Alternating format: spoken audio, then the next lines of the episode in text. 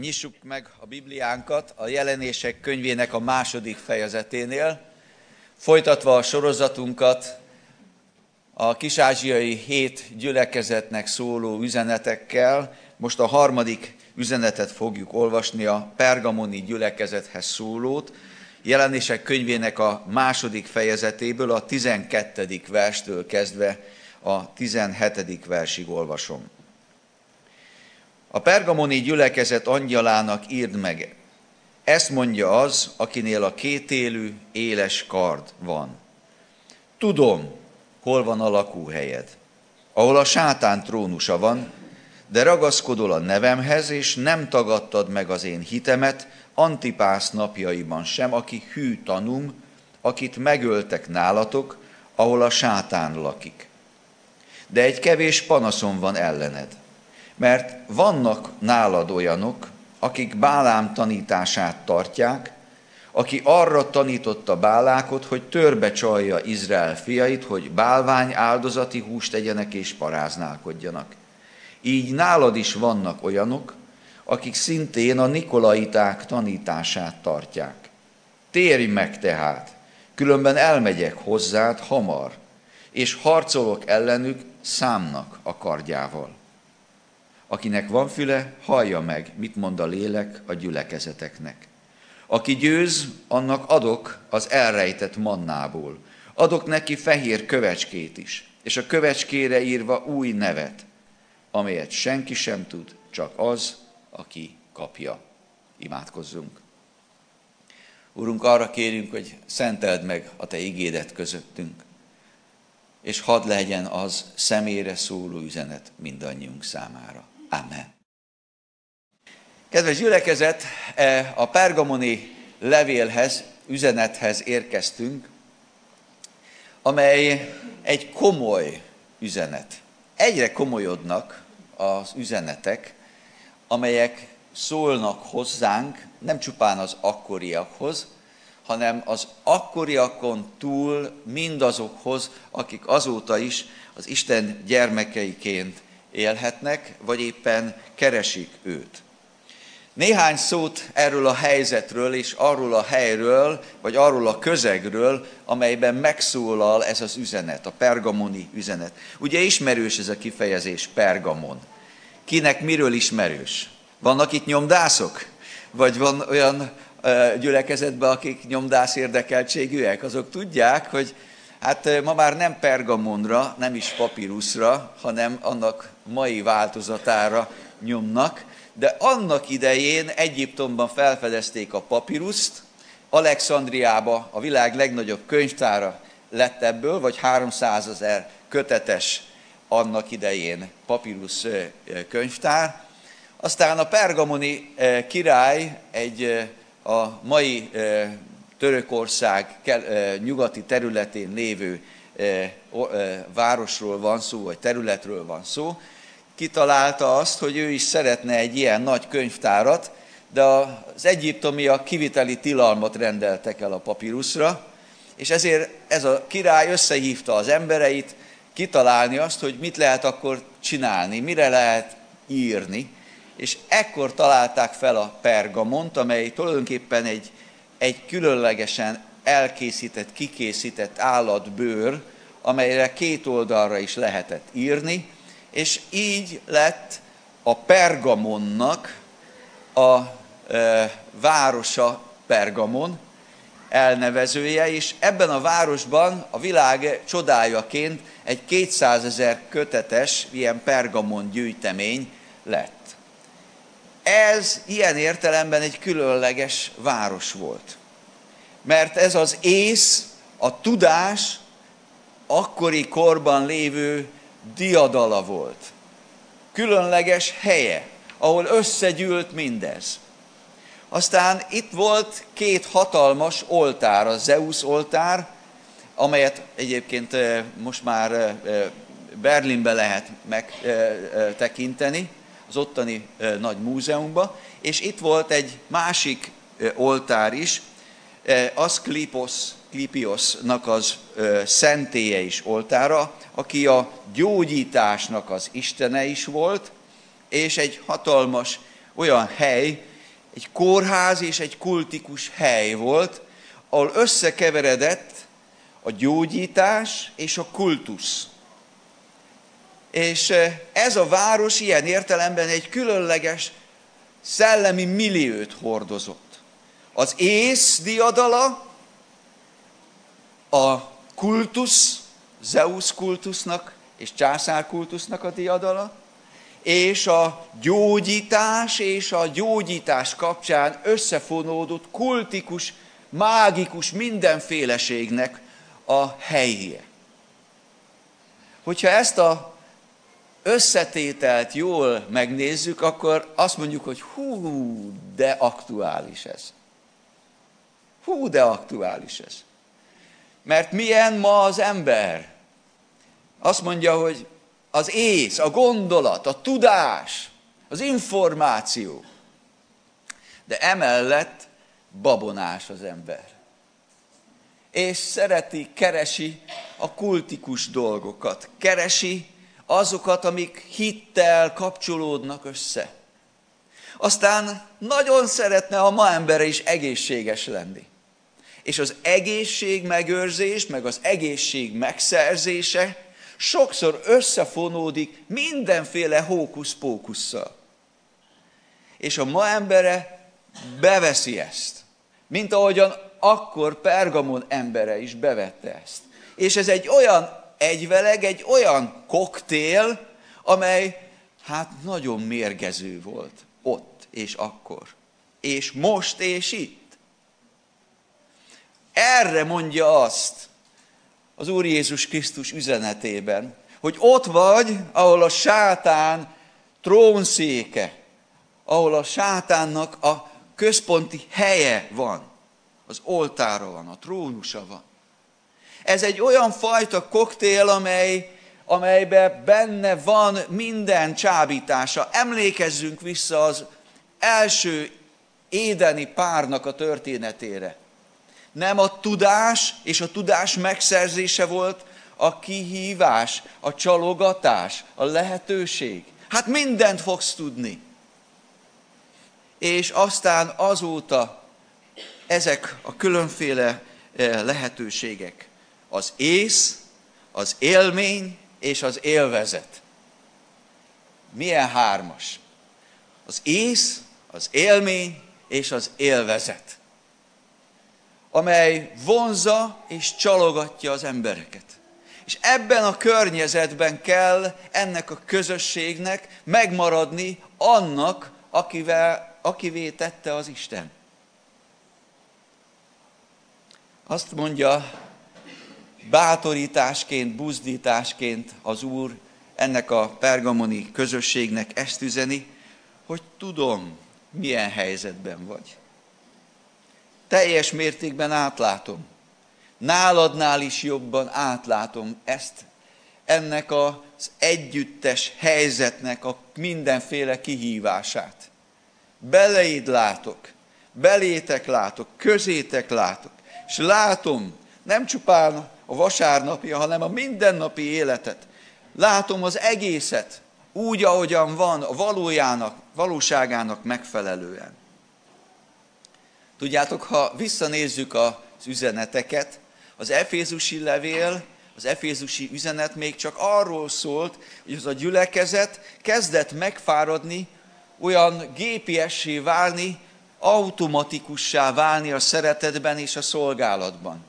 És kezdett kiüresedni az a kereszténység, amelyet hirdettek, amelyet éltek. Aztán a következő, a szmérnai gyülekezetben az ördög elkezdi őket kívülről támadni. Nagy ellenállás, ellenségeskedés van a keresztényekkel, a gyülekezettel kapcsolatosan is. Van egy külső támadás, amely következtében szenvedéssel kell szembenéznie. És most elérkezünk oda, hogy az ördög már mondjuk így nem egy szólamban, hanem több szólamban játszik, mert van külső támadás, antipász, és van belső, vannak közöttetek olyanok. Van belső téveítés és külső nyomás. mert olyan összetett közegbe kerül a keresztény közösség, amelyben nem könnyű világosan látni. És éppen ezért, ahogyan az imaórai, vagy az ima percek buzdításában is olvastunk, ezt mondja, ezt ezzel kezdi az Úr Jézus Krisztus, hogy ő szól hozzájuk, akinél a kétélű éles kar van. Az a valaki szól hozzájuk, aki ebben a bonyolult helyzetben, ebben a nem könnyű helyzetben szét tudja választani az igazat a hamistól, az istenit az emberitől, az ördögitől. A külső-belső téveítések és támadások közepette segít világosan és egyértelműen látni. Ebben a helyzetben ő szól hozzájuk. Ilyen segítséget kész és tud adni. Szétválasztani azt, ami szétválasztandó. De tulajdonképpen mi is volt ez a belső eltévejedés? Mi volt az, amiért az Úr figyelmezteti őket? Azt már értjük, azt körülbelül értjük, hogy külső támadások azok számára, akik a Krisztust követik abban a korban, minden korban, és a mai korban is, meg az előttünk lévő időszakban is lesznek, jönnek. De mi volt az, amit belülről jövő egyfajta eltévejedés, amit szóvá tesz az Isten? Egy ószövetségi személy kerül elő. Ahogyan hallottunk már Bálám profétáról. Bálám proféta egy ellentmondásos személyiségként áll előttünk az Ószövetségben. Mózes negyedik könyvében olvashatunk róla, úgy, ahogy Áron is beszélt róla, Bálák király elhívja őt, népe fél, népét féltve és Izraelt megrontani akarva, hogy profétáljon Izraellel szemben. Ahogy hallottuk, ez nem jött össze háromszor, sőt, megáldja Izraelt, és olyan áldást mond, amely az Úr Jézus Krisztusig mutat. Azt mondhatnánk, hogy egy nagyszerű ószövetségi személyiség. A dolog ennél egy kicsit bonyolultabb. Mert hogyha megnézzük a 4 Mózes 31.16-ot, akkor abban arról is olvashatunk, hogy Bálám próféta elkezdett tovább gondolkodni. Hogyan tudna segíteni ennek a Bálák királynak? Hogyan lehetne megrontani Izrael népét? És kitalálta, hogy hát ha már Isten nem ad neki valami át, átok proféciát, akkor ő neki van egy tanácsa. Kedves király, ha szeretnéd megrontani ezt a népet, tudod mit? Hát a lányaitok kellessék magukat előttük, nagy vendégségeket tartsatok lakobákat, a kiéhezett, eh, pusztából érkező nép számára ezek a fényes lakomák és mindenféle élvezetek, ezek nagy vonzást fognak jelenteni. Így is történt. Moab lányai elcsábították Izrael fiait. Moábitáknak nagy fényes lakomái, amik össze voltak költve a kultusszal, az ő Isten tiszteleteikkel, azok becsalogatták Izrael fiait.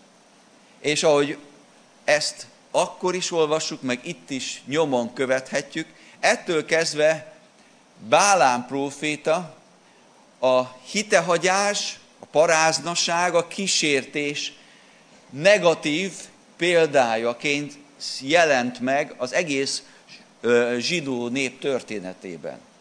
Egy olyan személy, aki rafinált módon törbe csalta Izraelt. És nagyon súlyos árat kellett ezért fizetni. Sokaknak kellett ebbe belepusztulnia. Amikor ezt a történetet látjuk, akkor ennek a párhuzama itt Pergamonban is világos. Van egy fényes város. Megfelelő, mondjuk így, koktéllal. Az ész, az élmény és az élvezetek csábításával, lehetőségeivel. És a gyülekezetben vannak olyanok, akik ebbe elindulnak, akik ebbe belesodródnak, akik ebbe belekerülnek és benne maradnak. Talán az ész, talán az élvény, talán az élvezetek Istentől távol lévő területeire viszi el őket mindez. Az erkölcstelenség, a világias gondolkodásmód, a kultikus hókusz-pókusz az egészség megőrzés, vagy az egészség megszerzése érdekében? Igen, mindezek megjelennek ebben a közegben. És azt mondja az Úr, hogy ennek a gyülekezetnek figyelmeztetést kell küldeni. Mert egyelőre meg csak vannak olyanok közöttetek, akik ezt tanítják, akik ebbe az irányba sodródnak, akik ehhez kapcsolódnak. De ha nem álltok helyt, nem álltok ennek ellen, akkor ez tovább gyűrűzhet közösség egészére nézve. Mi az, ami ennek a mélyén húzódik? Mert sokszor mi megcélozzuk a konkrét tetteket, de nem vesszük figyelembe és nem értjük meg a belső mozgató rugókat. Ahogyan annak idején Izrael fiai helyzetében Bálám próféta rafinált törbejtése igazából az ő érzékeikre, az ő vágyaikra hatott, az ő bennük lévő vágyakra és ürességre, kívánságra. Így eh, Pergamon idejében is, és minden korok idejében ezt címezi, vagy ezt szólítja meg az Isten bennünk. Mi az, ami munkál bennünk? Mi az, amit vágyunk, amit szeretnénk? Tudjátok, eh, minden eltévejedés először a szívünkben indul, a fejünkben indul, a gondolatainkban, az érzékeinkben, a vágyainkban indul. Amikor valami nem elég, amikor az Isten nem elég, amikor a szentség nem elég, amikor a jó nem elég, és valami más. És igen, van a bűnnek ideig, óráig való gyönyörűsége, de csak, az csak ideig, óráig való gyönyörűség. És elveszi a szemünk fényét az ördög akkor, amikor ezekbe bele sodortatunk. A szívünket vizsgálja az Isten. Ragaszkodni. Ebben az ígében két helyen is van hasonló kifejezés. Az első, tudom, hol van a lakóhelyed, a sátán tanúsava, de ragaszkodol a nevemhez. Ez itt egy nagyon pozitív kifejezés. Ez valami olyasmi, amikor valamit megragadtál, és olyan erősen és görcsösen fogod, nem, nem akarod és nem tudod elengedni. Aztán később olvasuk, hogy a, nálad is vannak olyanok, akik szintén Nikolaiták tanítását tartják. Itt egy másik kifejezés, hasonló amikor valakik valami máshoz kezdenek el ragaszkodni. Azt kezdték, azt ragadták meg. Mi az, amit megragadsz? Mi az, amihez ragaszkodsz? Mi az, amihez kötöd magadat? Elválaszthatatlanul. A Krisztushoz kötni, oda ragaszkodni minden áron és minden fölött abban a világban élünk, amelyben Pergamon is élt, annak a felhője, annak a levegője vesz bennünket körül, az ész diadala, az élmények és az élvezetek korlátlan, szinte korlátlan lehetőségei. És igen, kérdés, hogy mi ez, ragaszkodsz-e a Krisztushoz, vagy elengedve őt, elengedve az ő kezét, elkezdesz megragadni más lehetőségeket is laza erkölcsiség belefér. Ez is belefér, az is belefér. Szenvedélyek, különféle dolgok. Hát elnézi az Isten, milyen jó, így is, úgy is. Vagy mindenféle ezoterikus hatások. Egyre többször találkozom keresztény közegben is. Olyan fajta hókuszpókuszokkal, amelyek az egészségünkkel összefüggésben másfajta szellemi hátterekből táplálkozó lehetőségeket rejtenek. És sokszor a hívők így legyintenek rajta, nem az a lényeg, az a lényeg, hogy segítsen. De hogyan? Milyen áron? Mihez vezet? Hova vezet? Vagy hogy hát a normális az lenne, hogy legyen a szerelem, aztán a házasság, aztán a szex, aztán majd jön a gyerek. Ez a normális, nem? Biztos? A világban? De talán néha még az Isten országa körében is. Mintha úgy összekeverednének a dolgok. Vagy múltkorében egy, egy világi munkahelyi környezetben néztünk körül, és azt állapítottuk meg egy, ez egyik ismerős baráttal, hogy hát ebben a közegben tulajdonképpen mi vagyunk a normális házasságban és családban élő emberek. És mindenki más mindenben. És kvázi mi voltunk hátrányban, vagy azok az emberek, hogy, hogy hogyan is vannak ezek a dolgok. Mert a, a, a buli, meg az egyéb dolgok, azok másképpen működnek abban a közegben, ahol nem azok az oszlopok a normalitások. Mint hogyha a normális családiból jövőknek lenne hátránya ebben a világban. Mert hogy mindenféle más variáció is van. És szeretném nagyon világosan és nagyon nagy szeretettel mondani, hogy Isten mindenkit hív. Mindenféle hátterből. Mindenkit szeret. Mindenkit az ő ölelésével vár. Függetlenül attól, hogy honnan jövünk és milyen közegből. De ez nem jelenti azt, hogy az Istennek nem lennének elvei és igazsága, amit kinyilvánított és kinyilatkoztatott, amihez hív, hív bennünket az Isten, és azt akarja, hogy ragaszkodjunk hozzá, különbséget téve. Különbséget téve. Ugyan mi az, ami pergamoni, és mi az, ami a gyülekezeti. Mi az, ami a világi, és mi az, ami az isteni.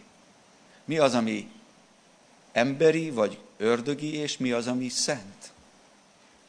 Nehéz nekünk ez abból a szempontból is, hogy Pergamonban is, és ma is benne kell élnünk ebben a világban. És azt mondja a mi Urunk is, hogy nem azért imádkozom, hogy vedd ki őket ebből a világból, hanem hogy őrizd meg őket a gonosztól. Benne kell élnünk, és nagyon helyes, hogy kapcsolatban vagyunk azokkal az emberekkel, akik körülvesznek bennünket, szeretjük őket, barátkozunk velük, beszélgetünk velük, közösségben vagyunk velük, hiszen így tudjuk meghívni őket a Krisztus követésére, így tudjuk továbbadni Krisztus szeretetét feléjük, tehát benne kell élnünk, de ezzel együtt folyamatosan találkozunk ezekkel a helyzetekkel.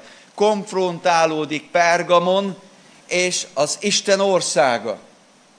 Pergamon szellemisége és az Isten országának a lelkisége. Bennünk. Legelőször is bennünk. Bennem. És úgy mondom, mint aki ismerem ennek a küzdelmét. Tudom, hogy küzdelem mindig. Mert az ördög nem csupán kívülről, hanem belülről is támad. Ez az üzenet egy olyan gyülekezetnek szól, amely több frontos küzdelmet vív, és amely eközben is szeretne Krisztushoz ragaszkodni, hűséges lenni és győzni. Nagyon érdekes, a 16. versben erről olvasunk, térj meg. Kedves testvéreim, hányszor mondták már nektek azt, hogy térjetek meg? Hát annak idején megtértetek, igaz? Miért mondják nekem azt, hogy térjek meg? Hát megtértem már egyszer. Bibliánkon belül azért elég sokszor olvasunk ilyen kifejezést. Már hívőknek, hívők közösségének szólóan is. Ami mögött az van, hogy nekünk azon túl, hogy az újjászületésre kell megtérnünk egyszer, amikor Krisztusnak átadjuk az életünket, és vele egy új életet kezdünk, ennek következtében is ezt vállalva bemerítkezünk, de újból és újból az életünk, ahogy a lelkünk legbelül fertőzést szenved, vagy szenvedhet, akkor szükség van megtérésre. És ez nem pusztán picikos kozmetika. A dolgok lényegéből fakadólag megtérés. Újra visszatérés az Istenhez, mert hogyha már nem ragaszkodom ő hozzá, hanem elkezdek ragaszkodni, beleragadni azokba a dolgokba, amelyek Pergamonnak a lelkiségéből fakadnak, amelyek az ész, az élvezetek és az élmények diadalának a koktéljából, abból a közegből, amelyet az ördög megfertőzött és csábító módon odatett az asztalunkra, ebből fakadnak, akkor abból nem egyszerűen csak kijönni, megtérni kell. Visszatérni az Istenhez való ragaszkodáshoz. Hozzá való ragaszkodáshoz. Küzdködtem, amikor erre a vasárnapra készültem. Azt fogjátok gondolni, hogy valami baj van itt Budafokon, hogy ilyen üzenetet kell elmondani. De hát sorba jött az ige, ezt is lehet. De én nem gondolok semkire és semmire konkrétan. Én egyszerűen csak szeretném elmondani nektek az Isten üzenetét. És senkit nem bántva, vagy bármilyen módon kihegyezve, hanem egyszerűen elmondani azt, hogy Pergamon lelkületében élünk ma is Budapesten, ma ebben a világban. Pergamon, amely fölkinálja azt a sok-sok téveítést, amelybe belesodródhatunk, ha nem ragaszkodunk az Istenhez. De van lehetőség ragaszkodni, megmaradni, benne maradni, vele maradni, győzni, mert győzelemre hívott el Krisztus. Hiszen ezt olvashatjuk. Aki győz, tehát lehet győzni. Mert aki ragaszkodik ő hozzá, az győz. Vele a győztessel győztesek lehetünk.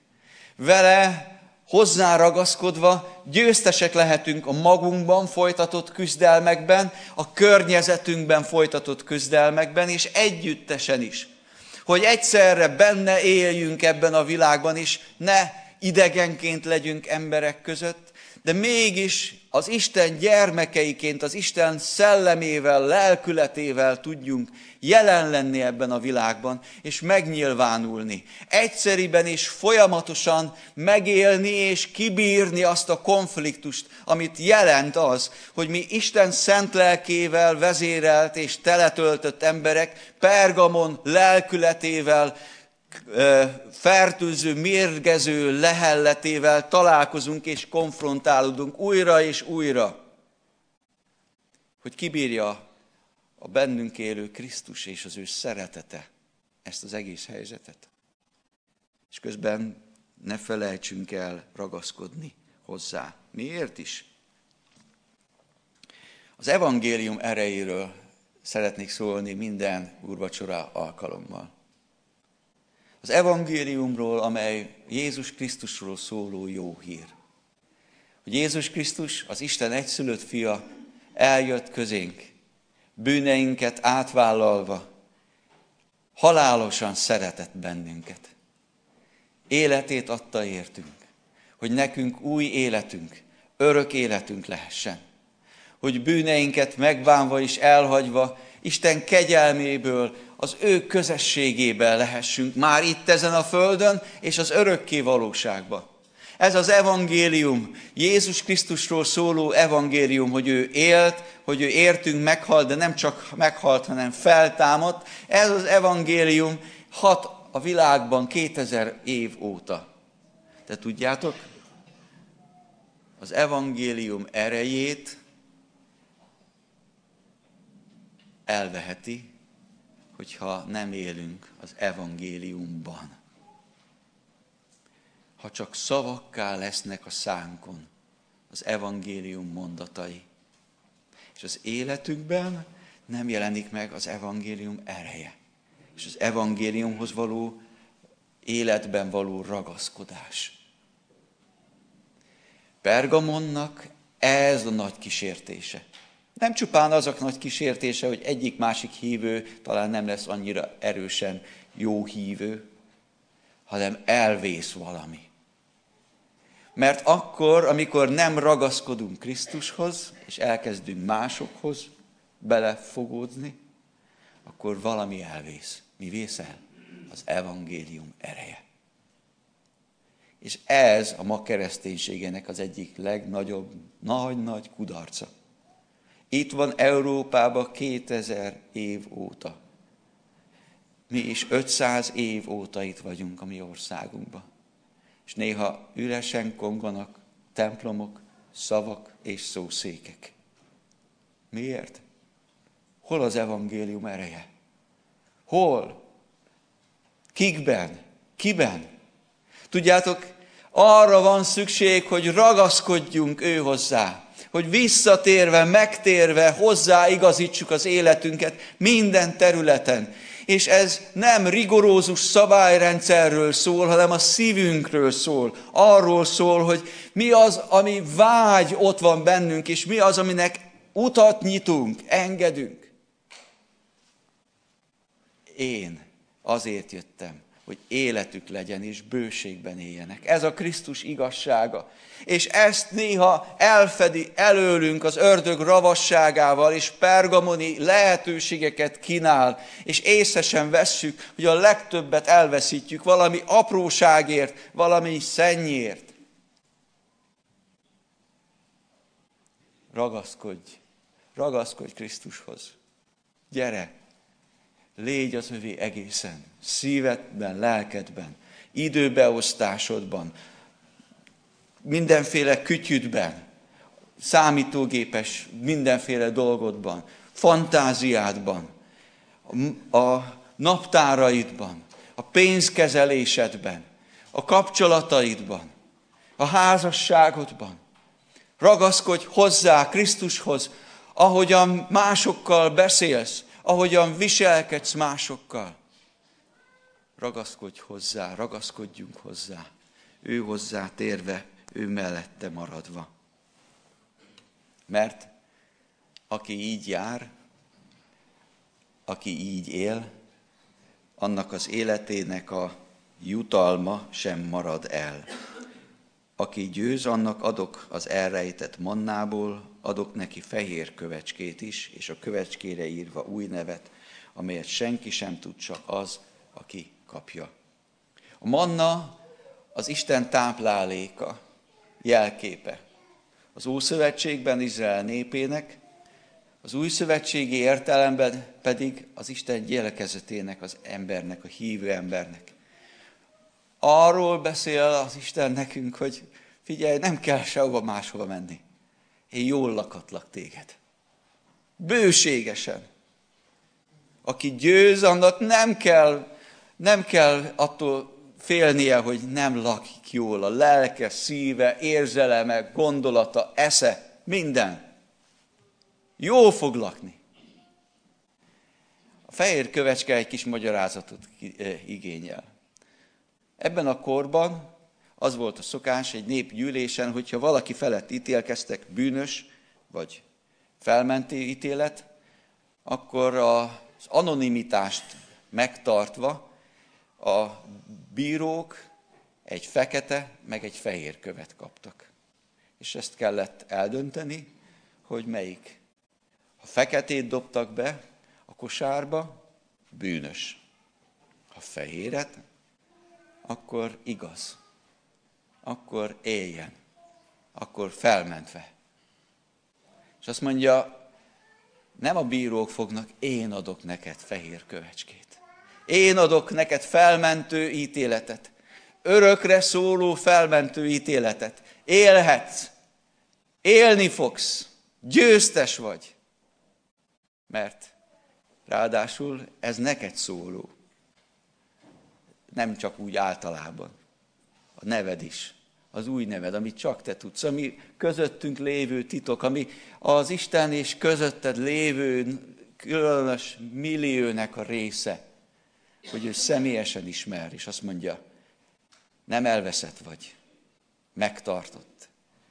Új életre, örök életre tartalak meg, mert ragaszkodtál hozzám, és mert győztél. Kedves testvérek, hív bennünket az Isten ma is megszólít. És hogyha van valahol az életedben valami olyan terület, amelyben elengedted az Isten, az Istenhez való ragaszkodást, a Krisztushoz való ragaszkodást, bármilyen területen, kérlek, tér vissza hozzá.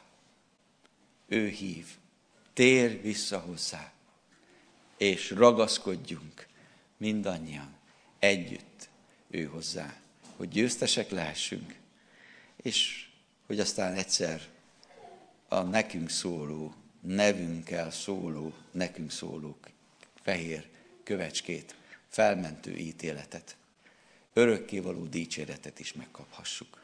Legyen így. Amen.